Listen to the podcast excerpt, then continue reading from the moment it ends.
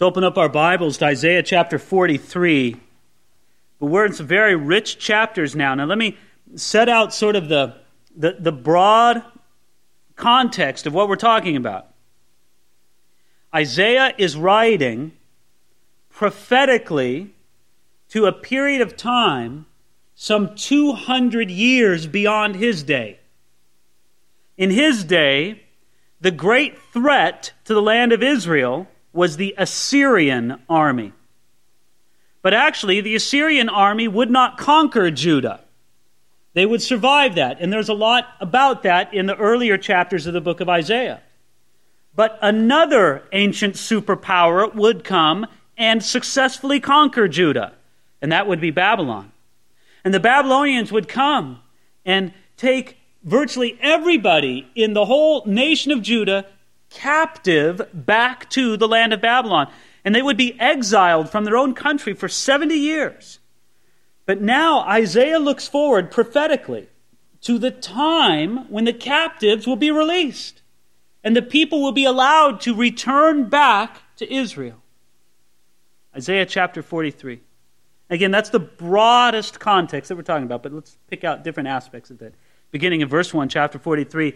But now, thus says the Lord, who created you, O Jacob, and he who formed you, O Israel, fear not, for I have redeemed you. I have called you by your name. You are mine. Very important principles laid out in just a few words in verse 1. First of all, the Lord speaks to his people as their creator. Did you notice that? But now, thus says the Lord, who created you, O Jacob, and he who formed you, O Israel. We need to understand that God has special and a unique claim upon us because he is our creator. When men forget that God is their creator, they fail in the most basic obligation that they have to God. If he created you, he has a claim upon you. He has a measure of ownership over you just because He created you. And hasn't this been one of the great victories of the world that we live in, the world set against God, to put out of the minds of people that there's a creating God in heaven that they need to answer to? But this is the truth of it. Now, thus says the Lord who created you, O Jacob, and he who formed you, O Israel. And then what does he say? Fear not. Am I to say that's a command, isn't it? It's, it's a command. Don't be afraid. Fear not. But it's a command accompanied by promises. Fear not, for I have redeemed you. I have called you by your name. You are mine. By all outward circumstances, the people of Judah had reason to be afraid of Babylon's army. They had reason to be afraid of the exile. But God points them past the present circumstances to this command and to this promise. Don't be afraid. I'm with you. I've redeemed you. Isn't that precious there in verse 1? Fear not, for I have redeemed you. And isn't this beautiful? Do you know what a redeemer is? Well, you know what it is to redeem a coupon, right? You use a coupon to buy something. Redemption has the idea of purchasing something and making it your own. When God says He's our Redeemer, the idea is that we're slaves. Or maybe that we're in debtor's prison and God comes along and he says, I want to redeem that person. I will buy them out. And it's so marvelous because just in this very first verse of chapter 43 of Isaiah, we have a, a, a twin obligation that we have towards God. He owns us because he's our creator, right? Well, what's more than that? He owns us because he redeemed us. I heard one of those hokey preacher kind of stories that Probably never true, but it illustrates a point beautifully. About a little boy who builds a sailboat. And he builds it real carefully, you know, in the little boy kind of way. It doesn't look like much, but he's awfully proud of it. And then uh, one day he takes it out to the lake and he puts it in the water, and then what do you know? You know, it sails away and he thinks he'll never see it again. Well, a couple weeks later, he's walking along the beach and, and, and he sees an old peddler out there with a table out there with driftwood and things he picked up on the beach. And lo and behold, there's his boat. He says, Well, that's my boat. I, and he goes, Kid, look, I picked it up on the beach. If you want it, you got to buy it from me.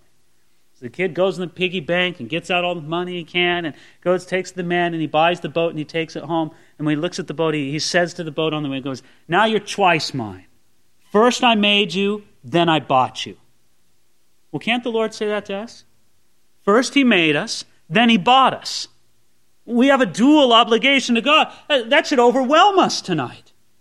That both He's our Creator and our Redeemer. And if there's even more, look at it there in verse 1. I've called you by your name. You are mine. That should be comforting to us, shouldn't it?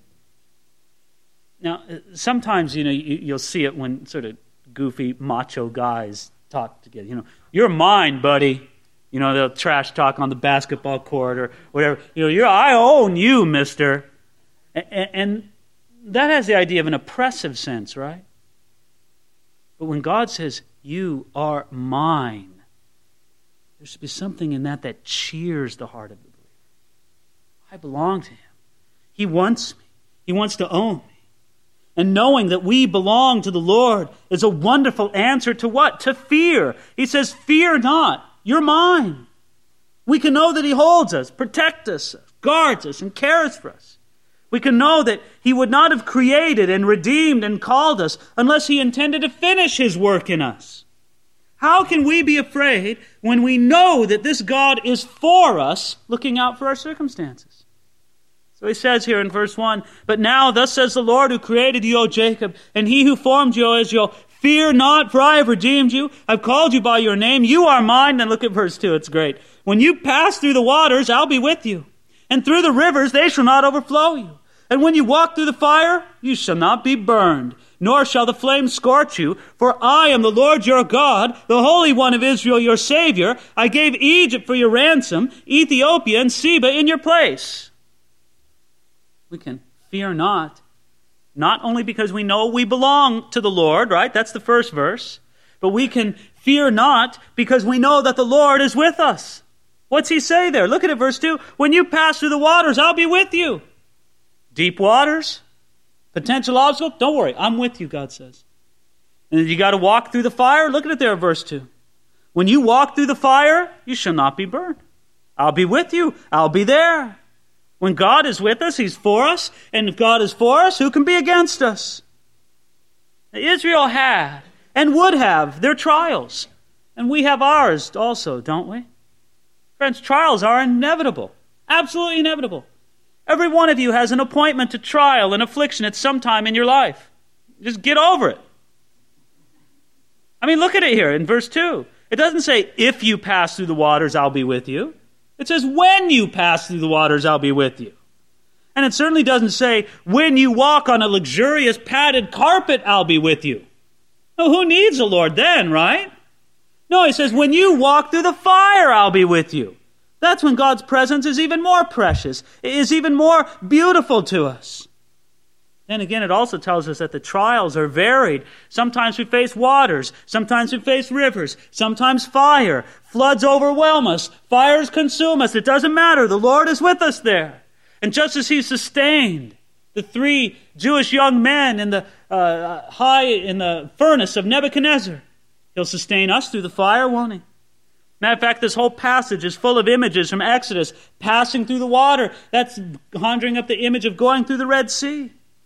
Isn't it beautiful? I proclaims here that Israel's indestructible. You pass through the waters, you won't drown. Go through the fire, you won't be harmed. You understand that? That Israel and God's plan for Israel is absolutely indestructible. Isn't it amazing when you think about genocide and, and ethnic cleansing and all that? Over the centuries, has there ever been a people group that has experienced more attempted genocides than the Jewish people? Not one. And you know what? They're still around, aren't they?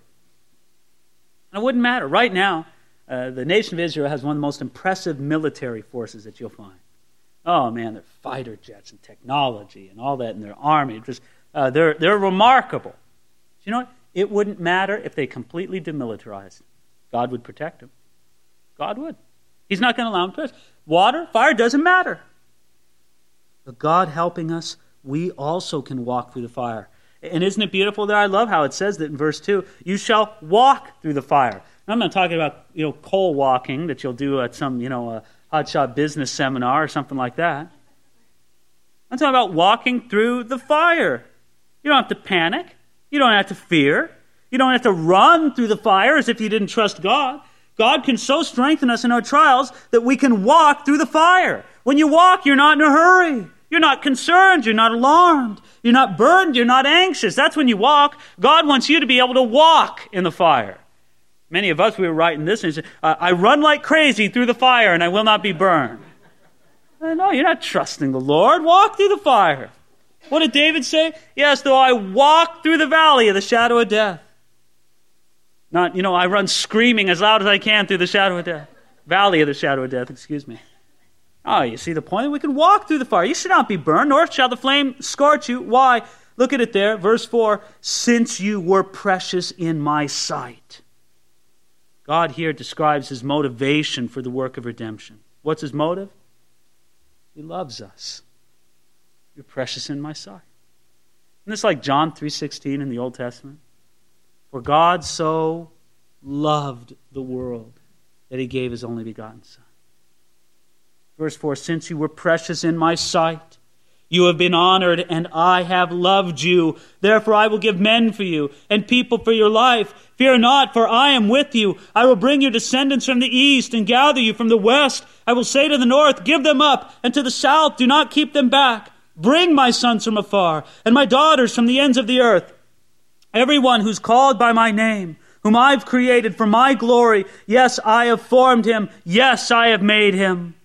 God's presence and blessing with Israel would also be demonstrated by unleashing the shackles of their exile. They could have hope for the future because they knew they were called by the name of the Lord. They knew they were created for His glory. Isn't it beautiful there how it says in verse 7 everyone who is called by name, whom I have created for my glory? We talked about it in verse 1 that God created us, right? Right? Why? Why did God create us?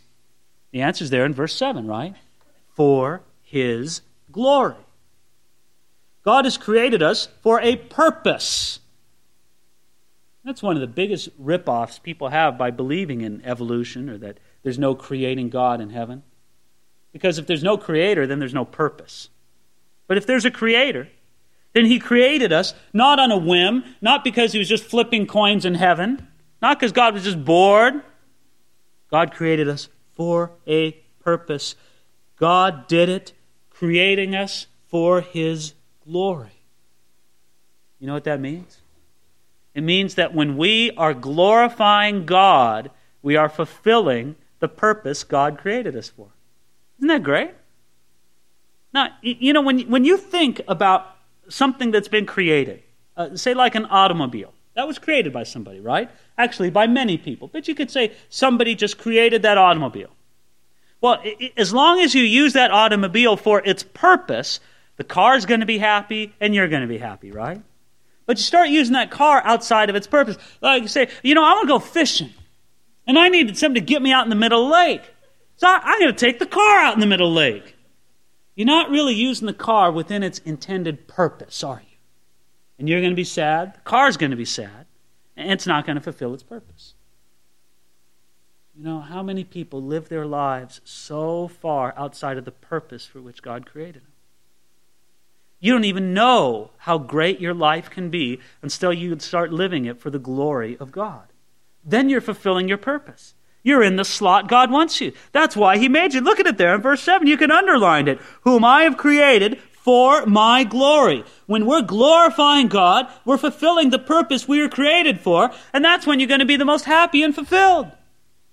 Verse 8 Bring out the blind people who have eyes and the deaf who have ears. Let all the nations be gathered together, and let the people be assembled. Who among them can declare this and show us former things? Or let them bring out their witnesses, that they may be justified, or let them hear and say, It is truth. Now, through these chapters, the, the, the 40s in, in Isaiah 40, 41, 42, God's always challenging the idol worshippers. He's always sort of getting up in their face and saying, Now prove your point to me. You're worshiping idols. You, have rejected me. You're worshiping these false gods. Justify yourself. And isn't that what the Lord's doing right here? He says, Who among them can declare this and show us former things? Bring out your witnesses. Come on, blind, deaf nations. C- come out and prove me wrong, God says. Prove that you're right in rejecting me. You've chosen to worship and honor other gods. So come before me right now and justify yourself. And God says, Now you bring plenty of witnesses with you, right? Go ahead. You bring plenty of witnesses. Let's have a trial. Nobody comes forth, can they? There's nobody who can come forth. None. False gods are nothing. You have no record to speak of. You can't bring forth a witness to say they've done good or bad because they're nothing. They're zero. Look at what God says in verse 13.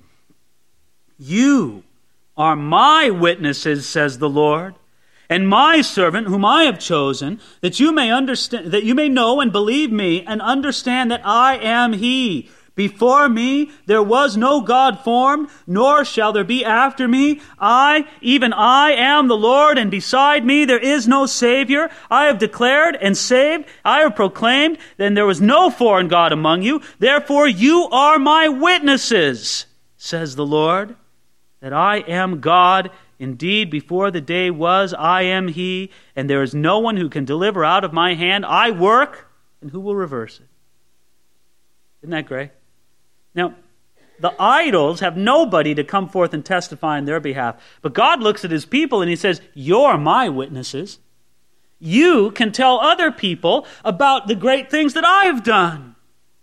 If only Israel would remember the great things God had done among them, they would see the wonderful work of God as a witness to the truth that He is the only God. The idol worshippers had nothing to say as witnesses, but God's people did. He says, You're not only my witnesses, look at it there in verse 10, and my servant that I have chosen that you may know and believe me. Now, a, a witness is kind of a passive observer, right? You don't have to do much to witness something, right? You just sit back and watch. But that's not all God wants us to be. He doesn't want us to be only passive observers. Look at it, verse 10 and my servant whom I have chosen. God wants us to be chosen servants of His. Not to sit around and glory in our chosenness, but to serve the Lord and to know the Lord and to believe Him in every way. Then he proclaims how different he is than all the other gods. Did you see it there? Verse 10 Before me there was no God formed, nor shall there be after me. And, now you think about this in, in, terms of the idols that come forth. You know, the, the, think of the idol factory, right? On the bottom of each idol, there it is, the date of manufacture, right? And so you have uh, some idols that were made you know, a couple years ago, and then you got the ones fresh off the assembly line. Now God looks at all that and he laughs and he goes, There is no God formed after me. That's it. There is no more God. You can have your assembly line, you can have your idols, you can be inventing new gods all the time. Doesn't matter. Doesn't matter what the latest cutting edge thing, what the, what the new fad is, what all, it doesn't matter. There's no God formed after me. In certain clear words, God says not only that He is the Most High God, but that there are no other gods beside Him. There are no junior gods out there. There are no second tier or second level gods. There was no God formed before the Lord, and there will be no God formed after Him. Now, this is very important for us to grab a hold of. Do you know why?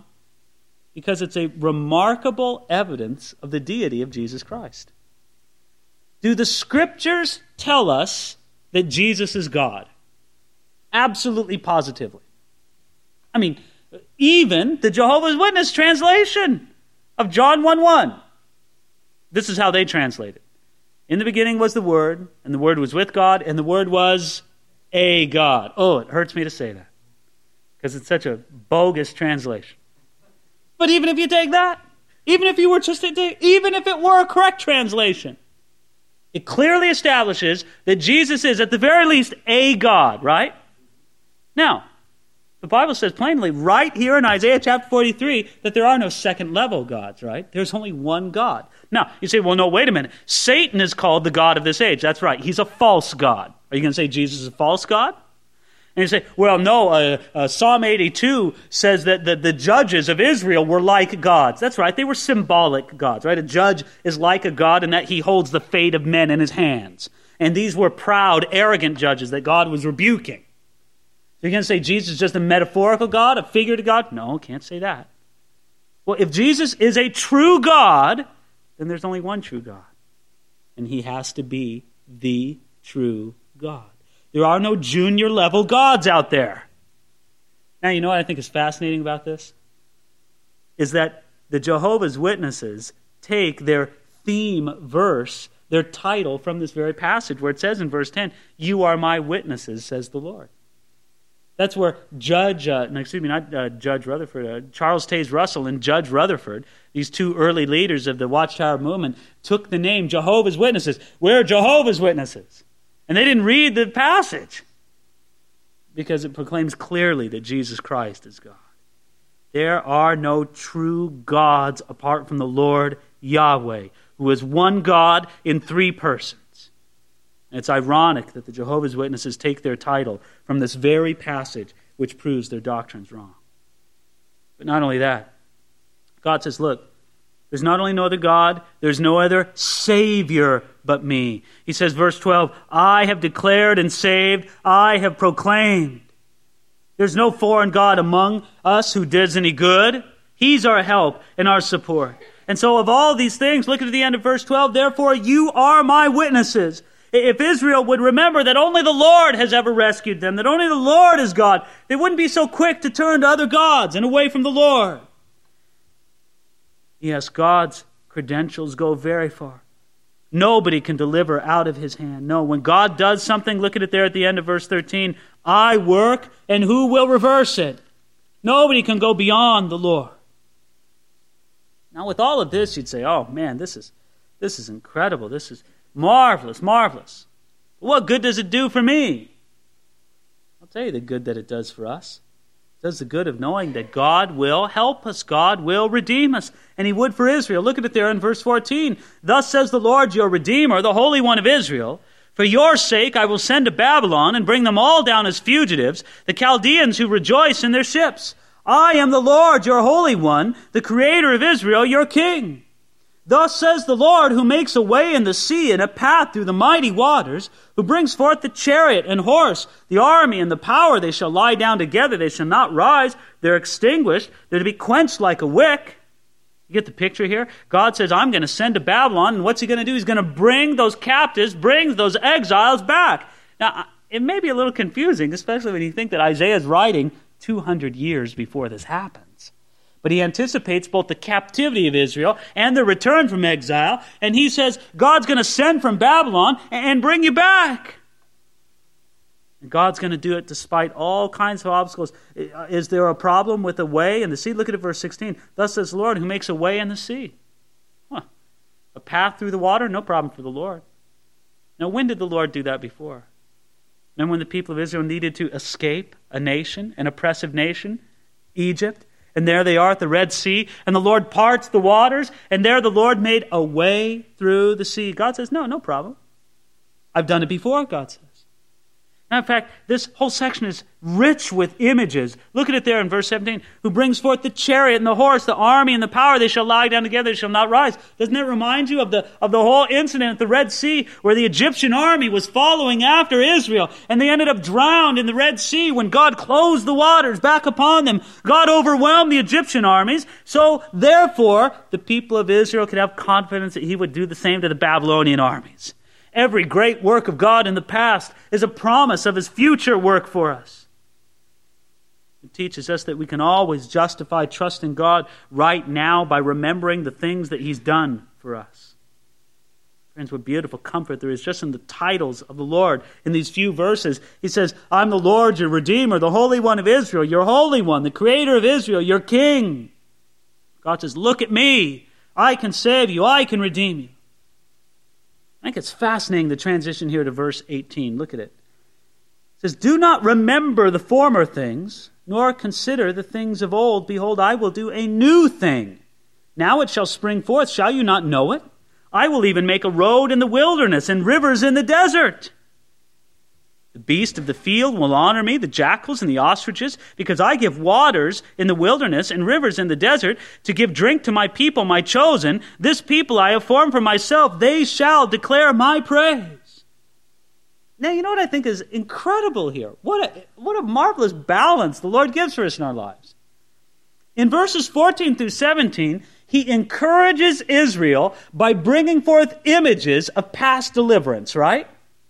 I did it before, I can do it again. Remember that, God's saying. And then what does he say in verse 18? He says, Don't remember the former things. Now, wait a minute, Lord. You were just reminding us. And God says, Yeah, now don't remember the former things. God now wants to put their eyes on the new work that He will do. And so it begins with a reminder not to remember the former things. If they're stuck in the failure and the sin and the discouragement of the past, they'll never go forward into the new thing that God has for them. I think it's a fascinating and instructive switch between the two. Remember and then don't remember. No, that's how God wants you to deal with your past. Remember and then don't remember. Remember the great works of God in the past. Isn't that what we're always forgetting? How great God is and how many times He's come through for us. I mean, shouldn't those things be at the forefront of our mind? Just, just boom, exploding into our mind. Oh, the great things. Oh, I remember when the Lord did this, and I remember when the Lord did this. And sometimes when somebody comes up to you and say, "Well, tell me something great that the Lord's done in your life the last year," and you're like, "Uh, uh, uh," what? Why is it that we get a brain cramp right there?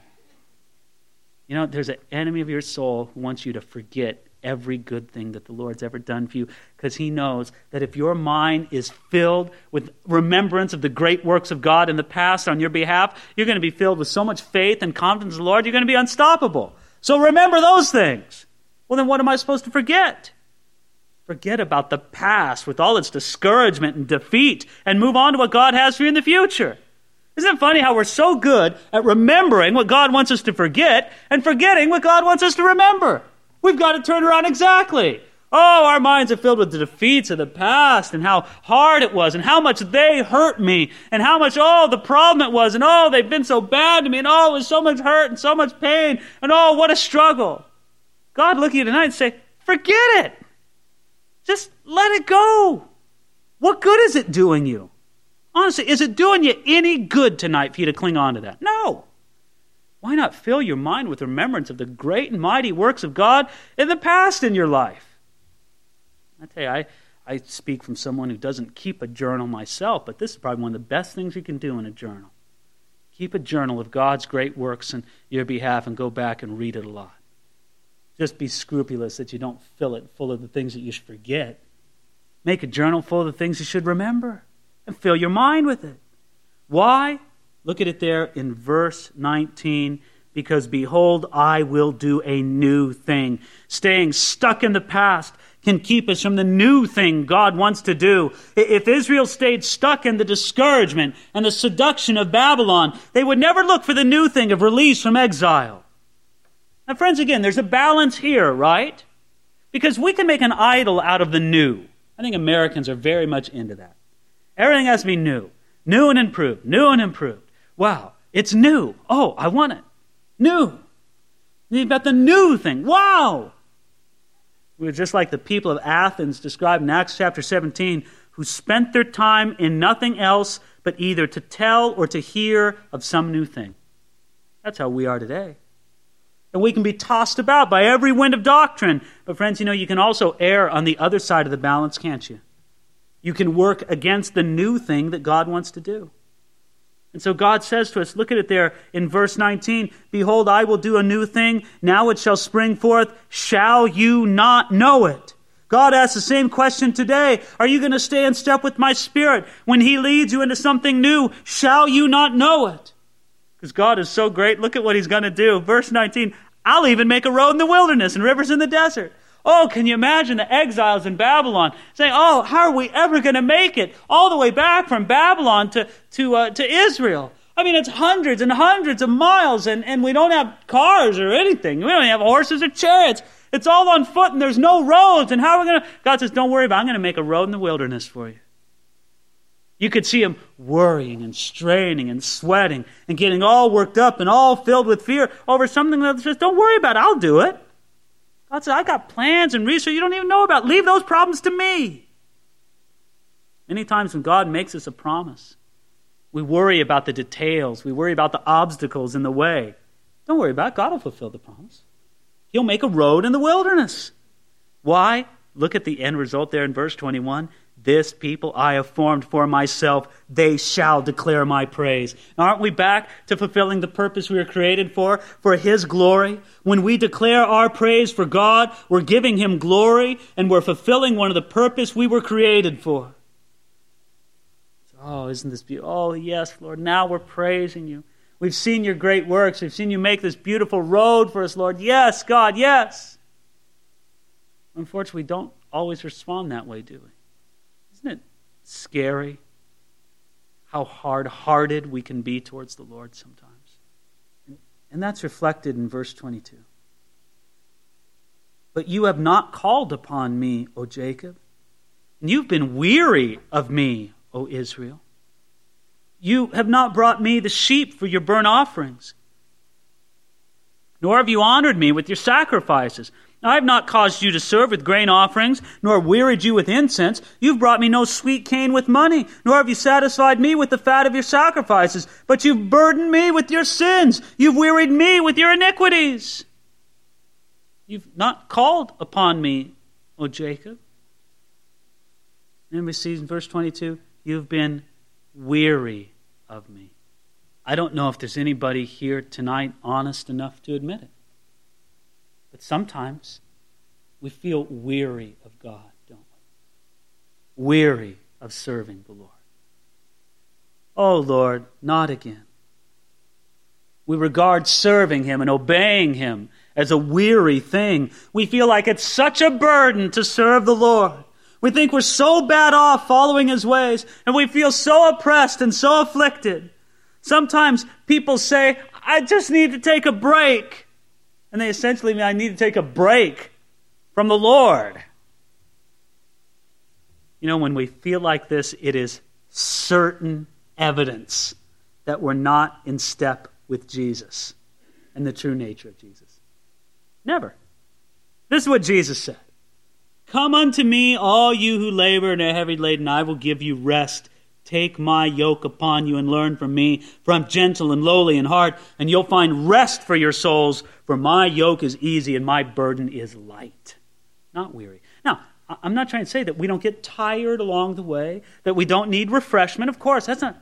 But you know what I'm talking about. I'm not talking about fatigue. I'm talking about being weary of the Lord. That's a dangerous place, my friend.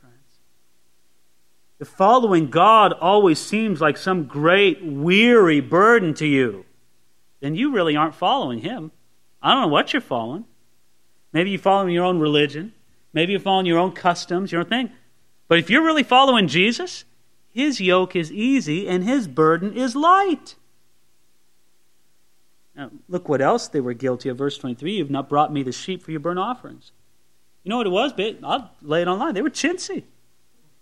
You know, Come on, God, sheep. You know, I, I got a flock of, of 50 sheep. If I give a couple to the Lord, you know, that cuts into my bottom line. They were stingy. They, they wouldn't give unto the Lord. And so here they were, you know, they got their hands in their pockets. They won't give unto the Lord. They regard serving the Lord as some big weariness. Oh, I need a break. I need a break. And then look what the Lord says. This is classic at the end of verse 24. But you have burdened me with your sins. You have wearied me with your iniquities. I mean, Isaiah is speaking to God's people who felt burnt out, burdened, and weary on the Lord. God replies to them, You feel burdened. You feel worry. Try being me, the Lord says. You've burdened me with your sins. You've wearied me with your iniquity. I can see why the Lord would be weary of us. But us weary of him, I can't figure that one out. God says, You've burdened me, you've wearied me. Look at the Lord's love here in verse 25. I, even I, am he who blots out your transgressions for my own sake, and I'll not remember your sins. Put me in remembrance. Let us contend together. State your case, that you may be acquitted. Your first father sinned, and your mediators have transgressed against me. Therefore, I will profane the princes of the sanctuary. I will give Jacob to the curse, and Israel to reproaches. What's God going to do with such a hard hearted people? He'll forgive them at the earliest opportunity. He'll forget their sins. Despite all the sin and disregard for God, He still loves His people. He longs for their humble return. And then He says, look at it there in verse 25, I'll not remember your sins. How can God forget? Well, He chooses not to remember. You go to God and say, Lord, remember that sin I confessed to you month ago and laid out before your throne? I don't remember any sin. I said, I don't know what you're talking about. I've forgotten that one. That's under the blood of my son. Like it never happened. God says, Come on, come before me. You want to justify yourself? Then do it. Did you see it there in verse 26? Let us contend together. State your case that you may be acquitted. But here's the problem. Look at it there in verse 24. Your first father sinned. Do you know who that is? Adam. That's what makes us sinners. You're a child of Adam, and his sin has infected the whole human race, including yourself. You're a sinner through and through from birth. Stop trying to justify yourself and humbly look to me for salvation. And even your mediators, verse 27, has transgressed against me. No, we need a perfect mediator, the mediator of Jesus Christ. And that's what it points to. And apart from that, all Jacob will be given over to, look at that, verse 28, is a curse. But it gets better here in verse 44. He says, Yet hear now, O Jacob, my servant, and Israel, whom I have chosen. Thus says the Lord, who made you and formed you from the womb, and who will help you. Fear not, O Jacob, my servant, and you, Jeshurun, whom I have chosen. For I will pour water on him who is thirsty, and floods on the dry ground. I will pour my spirit on your descendants, and my blessing on your offspring. They will spring up among the grass like willows by the watercourses. Isn't that beautiful? God says, I know your heart's hard. But when you turn to me, I'll pour out my spirit upon you. Isn't that beautiful? Isaiah 43 ended with a warning of judgment, but it doesn't mean that God takes back his promise of hope and restoration. Israel can still know the goodness of the Lord if they'll only turn back to them. It's to turn back to the Lord. So he says, Fear not, I'll pour water on him, I'll pour my spirit on your descendants. God will not simply give them his spirit. Look what it says there. Verse 3 I will pour out my spirit on them. It's as if water would be poured upon them. And think about the picture of pouring, right? That's freedom. You know, when you're pouring something, you can't control it, can you? I mean, it's just falling, right? It's poured out upon them. Pouring has a sense of a flow of the Spirit, it has a sense of an abundance of the Spirit. It's an evident giving of the Spirit. Everybody can see when you're pouring something, you're pouring water, people can see it. God wants to pour out His Spirit upon His people. Maybe you feel, well, I'm getting a few drops here and there. God wants to pour. He wants to pour. Maybe you're bone dry. God wants to pour. If you know you want the pouring, then say, God, keep on pouring. You know how it is. There you are, and somebody's pouring you a cup of coffee or a glass of water.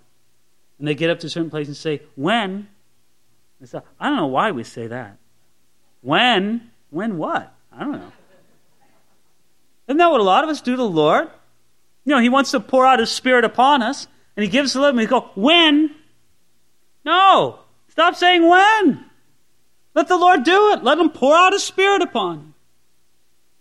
This is what Charles Spurgeon said. He said, I believe that at this present moment, God's people ought to cry to Him day and night that there may be a fresh baptism into the Holy Ghost.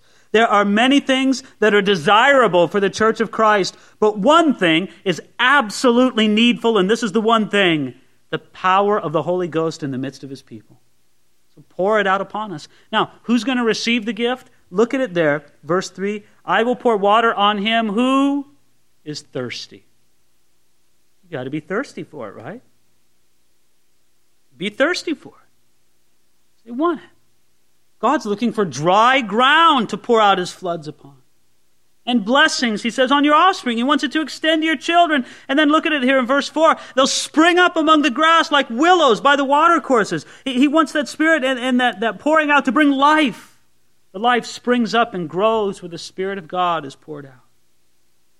And then look at how they'll identify themselves. Verse 5. One will say, I am the Lord's. Another will call himself by the name of Jacob. Another will write with his hand, the Lord's, and name himself by the name of Israel. They'll say, Hey, I belong to the Lord. Isn't that a beautiful effect of the poured out Spirit in our life? We're not afraid to be identified with the Lord. Listen, if there's anybody here and you're embarrassed to be called a Christian, if you're embarrassed to be called a follower of Jesus Christ, you know, if you get all flustered and, and flooded, and, oh, you know, I, well, I don't know if I want to say that I'm a Christian, you need an outpouring of the Spirit of God in your life. Jesus said that the outpouring of the Spirit life would make us witnesses of Him. no longer would be afraid to be identified with the Lord. I'm not talking about being some obnoxious guy where you shout in people's face like a drill sergeant, I'm a Christian, you better be one too. No, I'm just talking about just a confidence in who you are. You say, well, you know, people are making fun of Christians around at your workplace. Say, well, I'm a Christian. Well, what's wrong with saying that? Isn't that what you should say? Well, sure it is. But it's hard, isn't it? We need the Spirit of God.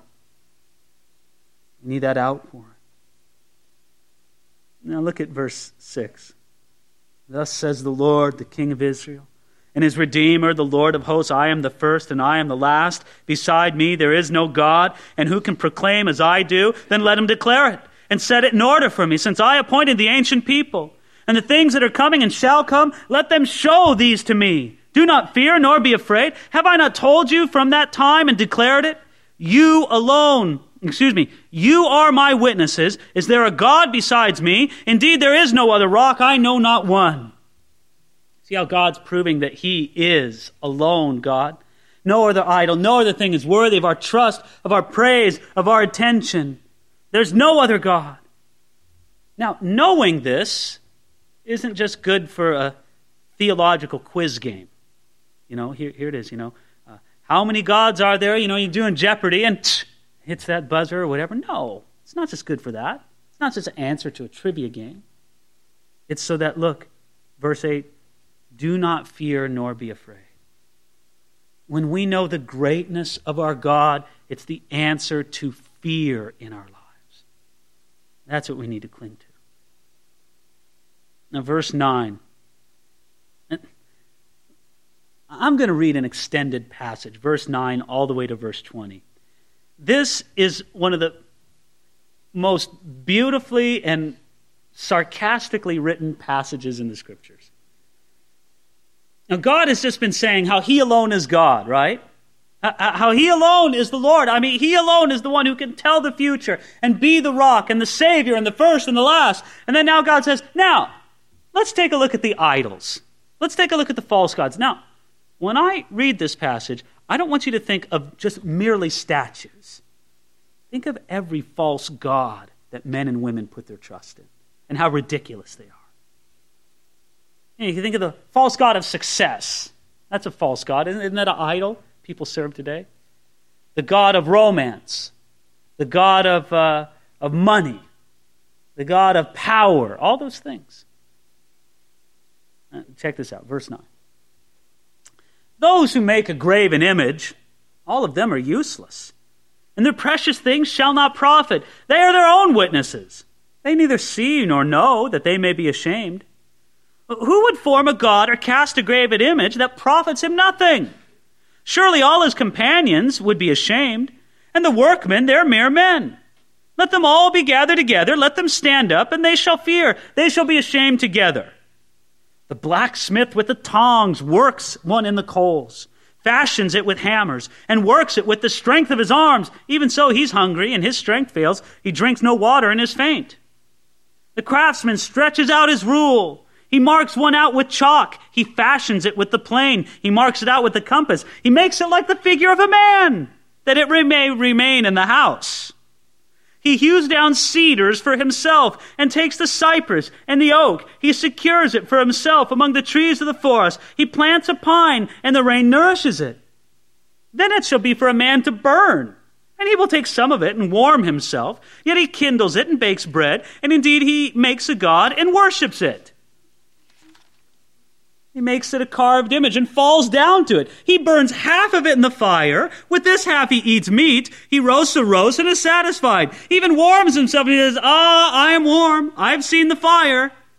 And the rest of it he makes into a god, his carved image. He falls down before it and worships, prays to it, and says, Deliver me, for you are my God.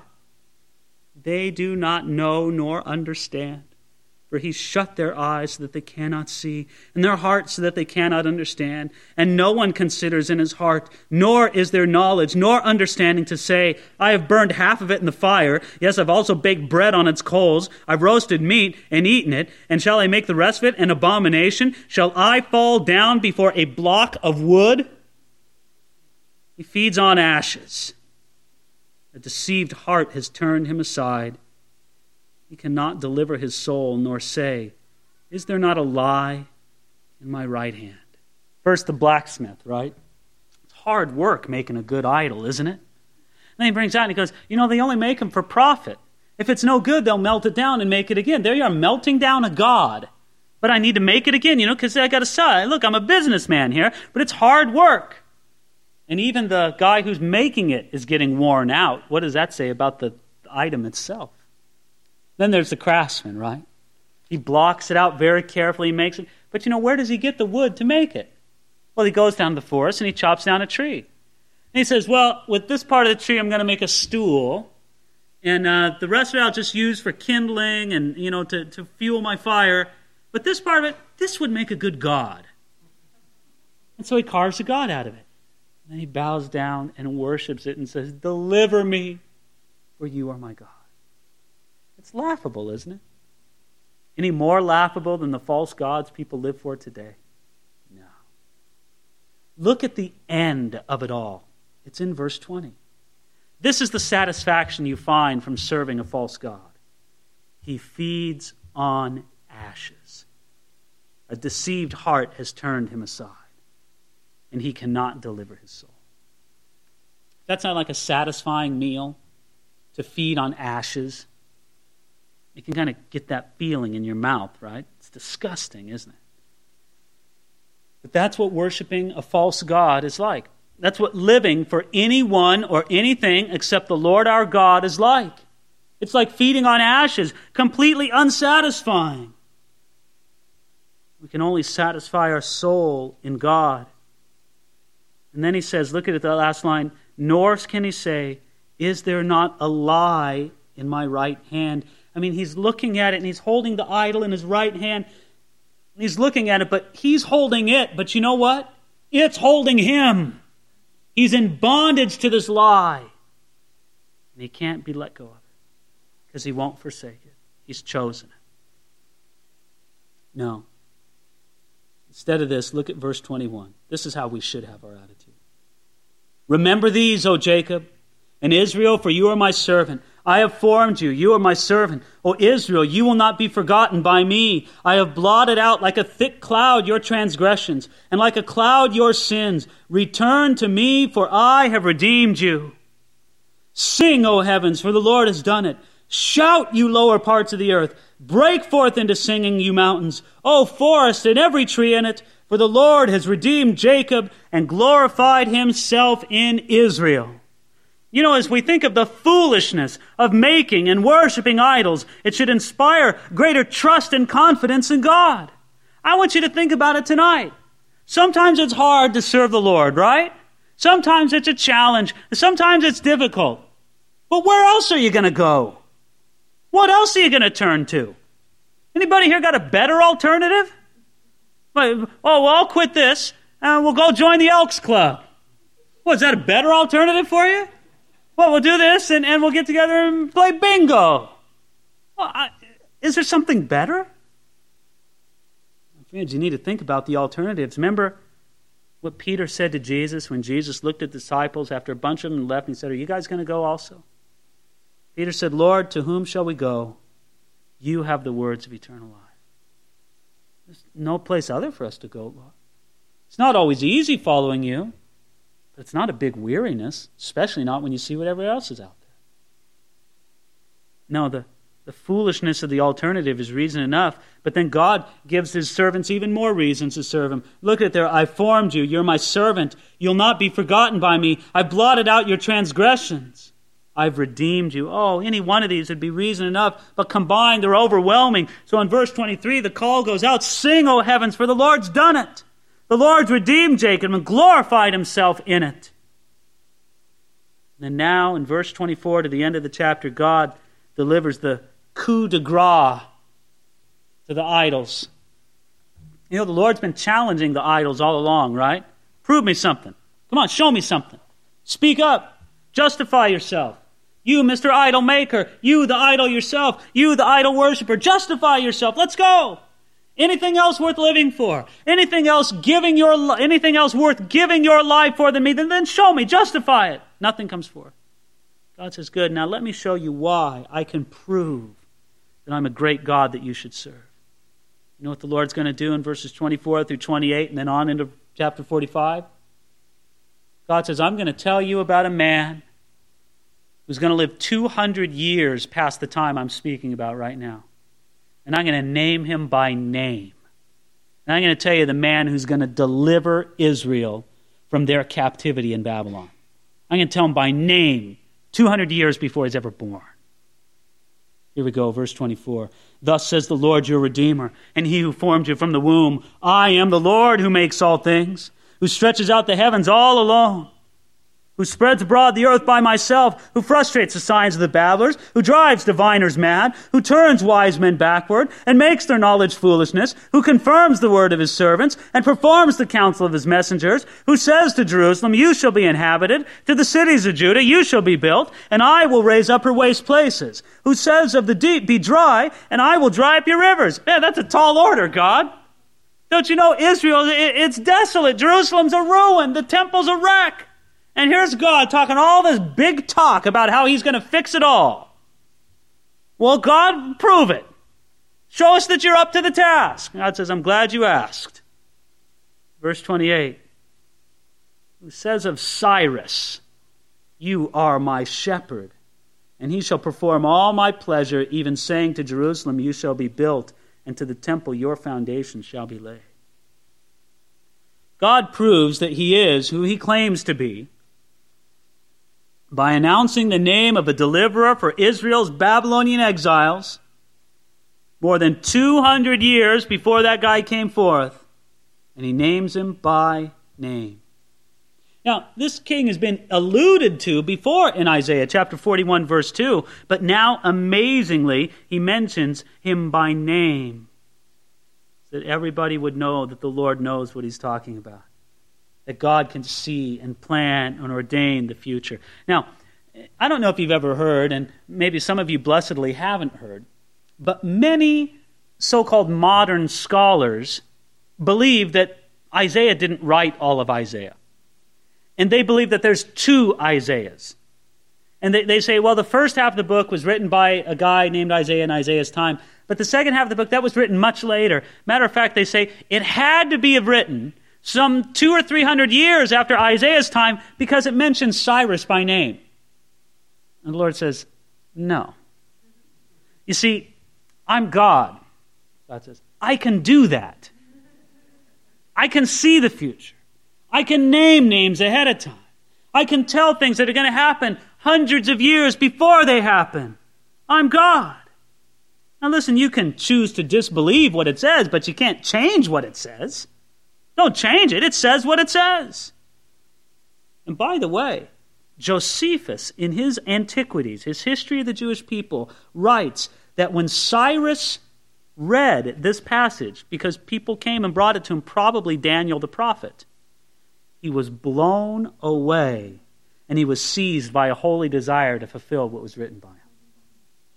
Now, friends, if this was written after the time of Cyrus, how could have Daniel brought it to Cyrus? We don't know exactly that it was Daniel. I'm supposing that. He would have been alive at the time. How would he have brought it to them? See, my friends, this is a remarkable prophecy. And God says, See, Cyrus is here. He's my shepherd. Now, kings in that day were often called shepherds, and he's called a shepherd because he's helpful to God's people, and he's a special instrument in God's hand. And you want to know how specific the prophecy is? Look at verse 27 who says to the deep, Be dry, and I will dry up your rivers. Do you know how Cyrus conquered the city of Babylon? By drying up the Euphrates River and walking in under the walls of the city on the dry riverbank. God knew it 200 years before it happened. Is something else? Look at it here in verse 28. It says, Saying to Jerusalem, You shall be built into the temple, your foundation shall be laid. If you want to get very exact on the matter, Ezra records that during the life of Cyrus, only the foundation of the temple was completed. I mean, he commissioned the entire work to be done, but only the foundation was finished during his lifetime. The rest of the temple was finished after Cyrus passed away. So that's why Isaiah makes specific mention of the foundation being laid. this is how God knows the future. And we're going to talk a lot more about this next week when we get together, because chapter 45 continues talking about Cyrus. But shouldn't this leave you just pumped up with confidence in the Lord? I mean, what are you facing that's greater than what other people are facing in the Lord? God's come through for people in worse circumstances than you're in, right? You know that. Well, what? Why won't He come through for you? The only thing I think that can hinder it is your unbelief, your lack of willingness to trust in the Lord. See, these two chapters have shown us so powerfully the greatness of God and His greatness over anything else, any rival, any competitor. We can put our 100% unreserved trust in Him. So let's do that right now in prayer. Father, we just conclude tonight by praying before you and asking you, God, that you'd cement these things in our heart, that you'd help us, Lord, to have a, a, greater trust in you as our Creator, as our Redeemer, as the great God, the first and the last, the beginning and the end, that you'd help us to know, Lord, all your great works, all your majesty. We love you and praise you, God, and look for you to continue your work in our lives without reservation, Lord, keeping it going more and more day by day. Thank you for your work in our lives. Thank you for your greatness. Thank you for, for knowing the beginning from the end. We pray this, Lord, in Jesus' name. Amen.